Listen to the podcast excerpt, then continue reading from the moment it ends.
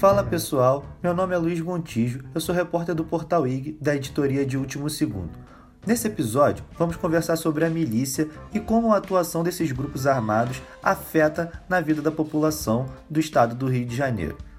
Trouxemos hoje o deputado estadual Flávio Serafini, do PSOL, e o cientista político Paulo Bahia.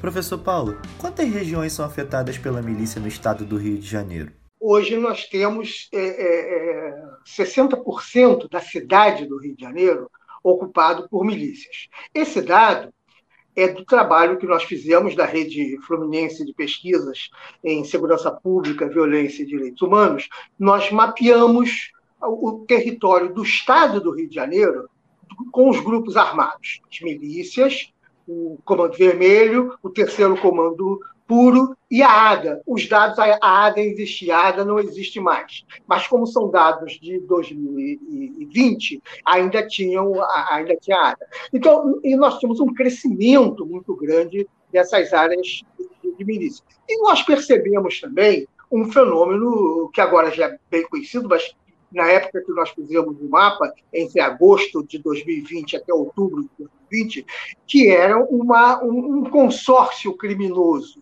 entre milícias e o terceiro comando puro. Então você tem uma expansão muito grande das áreas de milícias na zona oeste do Rio de Janeiro, não apenas na área de Santa Cruz, de Campo Grande, Bangu, mas também em Jacarepaguá, na área do Recreio, na área das Várzeas. Você tem eh, essa presença ali na, na Taquara, no Tanque, e, da Cidade de Deus, e você tem um, um, uma presença das milícias também ali margeando a, a, a, cidade do Rio de Janeiro, é, é, é, Roxo, em, Milópolis, mas é, em Nova Iguaçu, em Caxias. Então, você tem é, Seropédica, você tem uma, uma, uma, uma presença grande da ação de milícias e que atuam diretamente é, é, é, com impacto na cidade do Rio de Janeiro, que agem ora como Estado, ora como agentes é, fora do Estado. Deputado, o senhor acredita que o tratamento do Estado no enfrentamento às milícias é diferente no tratamento dado ao enfrentamento do narcotráfico? Sem dúvida.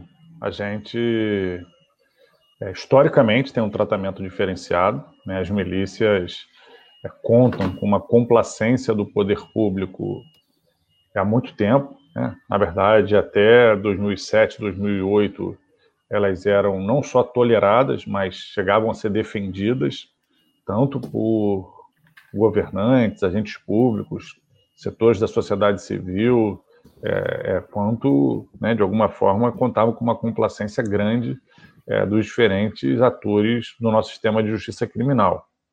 É, em 2008, quando a gente tem a tortura dos jornalistas do jornal o Dia no Batã, na sequência a CPI das milícias, e um pouco posteriormente a gente tem o assassinato da juíza Patrícia Cioli, é, a legitimidade social das milícias sofre um baque importante. O trabalho da CPI ajuda a mapear a atuação desses grupos, é, e a gente tem ali o indiciamento, a investigação, a prisão de diversos grupos milicianos. Mas ao longo do tempo, até hoje, a gente vê que é, há uma complacência maior né, da, da, da, do todos os nossos atores do sistema de justiça criminal com as milícias do que com relação ao narcotráfico. E mesmo quando as milícias são enfrentadas, elas são enfrentadas é, de outra forma. Né? O narcotráfico, por exemplo, no geral, a gente vê de forma muito comum as ações marcadas pela violência. Enquanto com as milícias, mesmo quando há uma ação de enfrentamento, essas ações são mais pautadas né, é, na inteligência, no mapeamento, do que no enfrentamento direto. Isso nos parece acontecer até porque é, é uma característica das milícias é, terem uma relação mais umbilical com o Estado, inclusive é, com as forças de segurança, com as forças policiais. Então, é diferente né, porque é visível que há uma prioridade é, no combate ao tráfico do que no combate às milícias, o que significa um olhar que considera as milícias é, menos graves do que o que o narcotráfico representa. É, e é diferente também, porque mesmo quando há uma ação, esse tipo de ação é diferente. Né? É, o combate às milícias geralmente se dá com métodos né, é, mais cuidadosos, né, que a gente inclusive acha que são os mais efetivos, tem que ser usado mais frequentemente também no combate ao narcotráfico do que quando se dá quando se dão as ações de combate ao tráfico de drogas. Deputado, a milícia atua com agentes de dentro da máquina pública. Como você enxerga esse projeto de poder e de que forma ele afeta a democracia? Bom, a gente no Brasil, historicamente, tem um processo, né, de alguma forma, de conviver é, com a violência é, contra as camadas mais pobres, especialmente com a violência, muitas vezes, oriundas é, de agentes do próprio Estado ou de agentes legitimados pelo próprio Estado. Eu diria que a gente tem uma cultura que ainda hoje é, naturaliza a ação dos capitães do mato. Né? É, e as milícias são, né, de alguma forma, é, uma reprodução dessa lógica né, de uma prática de violência de agentes do Estado, né, ou legitimados atuando com violência ou não, né, ou atuando ilegalmente sobre a população mais pobre, controlando o território, estabelecendo mecanismos é, de coerção, de é, exploração econômica, é, isso é muito grave. Né? Não existe uma única forma de atuação da milícia, né? existem diferentes, algumas com uma perspectiva é, de maior coerção comportamental e, e, e, moralista, inclusive proibindo e perseguindo até mesmo manifestações religiosas, é, né? por exemplo, das religiões é, de cultura de matriz africana.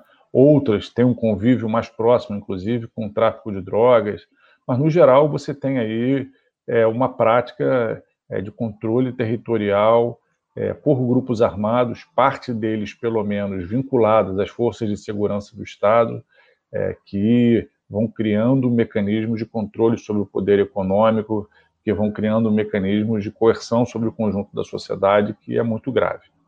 Professor, em 2020, durante o período das eleições municipais, o Jornal Dia publicou um estudo que indicava que 10% da população não podia exercer seu voto de maneira livre.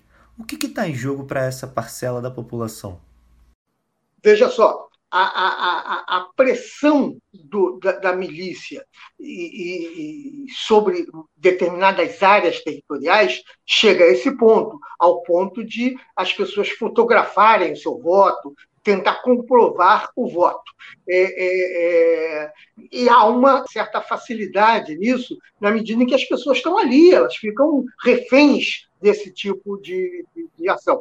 Então, você começou a perceber áreas em que candidaturas não podiam entrar, só uma candidatura podia acontecer, e a zona eleitoral. Você até não identifica nominalmente quem votou, mas você identifica pela percentagem de votos, pelo percentual de votos. Se no, na urna tal, que tem tantos eleitores de uma determinada localidade, pelo menos 70% não foi para o candidato indicado, há uma retaliação na comunidade. Então as pessoas têm medo e isso atenta contra a democracia, porque é o, o, o voto não pode ser tutelado. Então toda a luta da República Brasileira foi contra a tutela do voto, o voto de cabresto, o voto, o, o, o, voto de curral. Então, a milícia restabelece essa dinâmica de voto de curral, que não é só pela troca de favor político, que tem muito também, mas não é só a troca de favor político, é a ameaça, a ameaça de vida, a ameaça de expulsão das suas casas, das suas residências.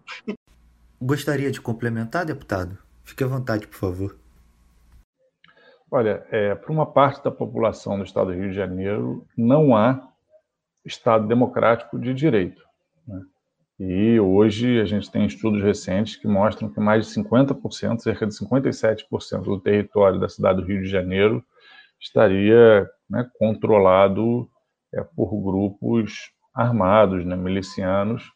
É, para essa população, não há um direito da livre manifestação do voto, assim como não há uma série de outros direitos, né? É, o direito à religião, muitas vezes o próprio direito ao lazer é limitado é, pelas regras de exceção que as milícias estabelecem em determinados territórios. A liberdade econômica. É, em territórios de milícia é muito comum a imposição de monopólios na venda do gás, no transporte alternativo, na oferta de TV a cabo. Então, é, quem vive nas áreas de milícia vive sob é, um estado de exceção, onde, por meio da violência, grupos armados impõem uma série de restrições aos direitos políticos, aos direitos civis e mesmo aos direitos econômicos da população. É, é uma vida sob constante coerção. É, professor, o senhor mesmo falou que o, o Estado né, está muito presente nessas organizações criminosas porque são agentes do próprio Estado é, tanto do município, quanto do governo do estado, como do governo federal. Então você tem não apenas a polícia, mas o fiscal de postura, o fiscal de, de trânsito. Você, você tem um, um aparelho, uma, uma, aparelhagem que, que funciona desde dar o habite a uma casa dá um alvará de funcionamento no comércio, que não é uma atividade policial, mas amparada é, é, na pressão que esses grupos fazem. Então, você tem a, a, presença do Estado, que é outra questão que eu discuto muito, Luiz, que as pessoas falam, é a ausência do Estado. Eu falo assim, não, é uma presença corrompida do Estado, é um Estado perverso que está ali presente para dar vaga em escola, para dar vaga em posto de saúde, para dar vaga em hospital. Como vocês aí da imprensa já noticiaram várias vezes o controle desses, dessas agências públicas pelo grupo, pelos grupos criminosos, o acesso àquilo que é do governo por, por, por, pelos grupos criminosos. Professor, então como o Estado deveria agir no combate às milícias? Primeiro, é o Estado tem que agir como Estado e o Estado tem que enfrentar as suas áreas de câncer. Ela tem que extirpar suas áreas de câncer sendo Estado. Então, é, é, é, é, você tem que ter mecanismos efetivos de controle externo de todas as ações do governo. O Ministério Público, com a sua independência, tem que agir efetivamente com independência, as defensorias públicas têm que agir, é, as corregedorias de polícia têm que agir, as diversas ouvidorias da saúde, da educação, da, da, da do, de, de meio ambiente, de urbanismo, elas têm que funcionar de maneira transparente e, ao mesmo tempo, é, é, agir contra o agente público, contra é, é, a, a, a, essas pontas do, do, do, serviço público que estão é, é, usando o Estado para é, é, ser é, contra o Estado. Então, o, o, Estado tem que agir sim, e o Estado tem que agir como, como, como Estado. O Estado não pode ser omisso, ser negligente, fingir que não vê, ou, ao mesmo tempo, o Estado não pode assumir um discurso de que a violência não legal justifica o combate à violência criminosa, como foi o caso recente do Jacarezinho ou do ano passado do menino lá de João Vitor de São Gonçalo. Então, você eh, eh, enxerga que nós temos os mecanismos de Estado para controlar o próprio Estado. O Estado tem que se controlar. E o Estado tem que ser, ser controlado através de uma ponte com a sociedade civil que pode acionar o Estado. Nós temos algo fantástico, que é a lei de acesso à informação. A lei de acesso à informação é, pode ser usada por todos nós, certamente você usa, eu uso muito a lei de acesso à informação, como mecanismo de controle do Estado e de controle dos agentes públicos. Deputado, o senhor acredita que esse processo de marginalização das classes sociais mais carentes é estratégico? Ou seja, algo maior que não necessariamente está ligado a este governo, mas segue uma lógica estrutural de manutenção desse poder ou padrões que determinam esse poder? Sem dúvida. As milícias são mais do que o projeto de um grupo de governo, né? elas representam um projeto de sociedade. Hoje, esse projeto de sociedade está muito fortalecido. É, hoje, a gente é governado né, por uma família é, que né, é uma das principais representantes ideológicas desse projeto, do que as, as milícias representam, defendendo né, agendas né, de legitimação da violência de Estado, é, de armamento da população, de perda de controle sobre a circulação de armas e munições, que acabam favorecendo é, a prática dos homicídios e a atuação desses grupos do que pelo crime, né, é, que compõem o crime organizado. É, mas isso não se restringe a essa família e não se restringe a esse governo atual. Esse é um projeto de sociedade que tem se imposto é, ao longo de diferentes governos, é, controlando parte da população e estabelecendo uma lógica social pautada no autoritarismo, no controle é, da, da população, especialmente da população mais pobre, de uma forma muito nociva, que corrói a nossa democracia e que corrói o Estado democrático de direito no Brasil. Professor, agora falando de Marielle Franco, né? Após a execução da vereadora, o combate das milícias ganhou mais força, os olhares é, ficaram mais voltados para essa problemática. Qual o maior legado que Marielle deixa na luta no combate às milícias e, mais ainda, na luta pela democracia? A Marielle ela tem uma importância fora do comum. Eu escrevi um artigo emocionado há pouco tempo sobre tem um mês, um mês e meio sobre sobre Marielle. É, Marielle, ela, ela profissionalmente entendia do assunto. Ela foi uma socióloga, minha colega, formada na PUC, orientada pelo Ricardo Ismael, depois fez seu mestrado em administração pública na, na, na, na UF. Ela, durante muitos anos, foi da assessoria técnica da Comissão de Direitos Humanos da ALERJ e foi da assessoria técnica da CPI das milícias, então ela conhecia isso ela conhecia os mecanismos, já que ela, ela atuou tecnicamente na questão, independente da militância dela. A, a, junto com esse acompanhamento técnico longo de, de formação é, da Marielle, ela, ela, ela nunca negou a sua origem na Maré. Então, a Marielle, ela em vida, ela já tinha uma presença muito forte, uma presença simbólica de alguém que se era uma favelada, que se identificava como favelada, que era negra, que era mulher, e, e que trabalhava é, é, é, é esses temas dando um avanço muito grande, sobretudo pelo conhecimento técnico que ela tinha da questão. Ela, ela, sabia exatamente qual era o jogo que estava sendo jogado com criminosos, com facções, com milícias, e, então ela, ela atuava nisso é, é, a eliminação de, de, de Marielle Franco num crime notadamente político é, é, é, tem uma simbologia de atentar. Veja só, nós estamos falando e eu tenho afirmado isso há muito tempo, que 2016 você, você tem esse recorte em que o discurso das milícias eles tomam conta é, é, é, da vitória eleitoral, não só na cidade do Rio de Janeiro, é, é, com a vitória do Marcelo Crivella. Não quero dizer que o Marcelo Crivella é um miliciano, não quero dizer que, que a vitória do Marcelo Crivella é a vitória dessas ideias. É, é, é e, e, essa vitória é, elimina uma fantástica lutadora em relação a isso. Então, o legado de Marielle está em dois momentos.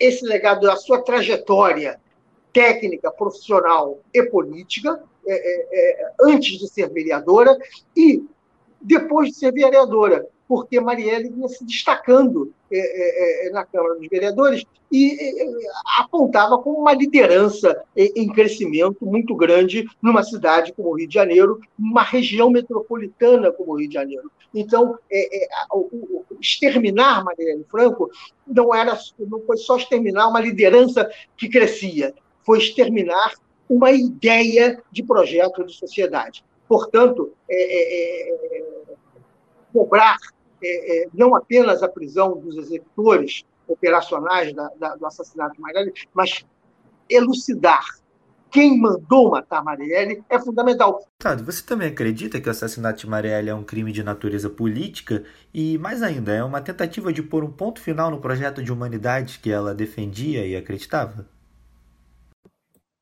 Olha, sem dúvida nenhuma, é, o assassinato de Marielle foi um crime político.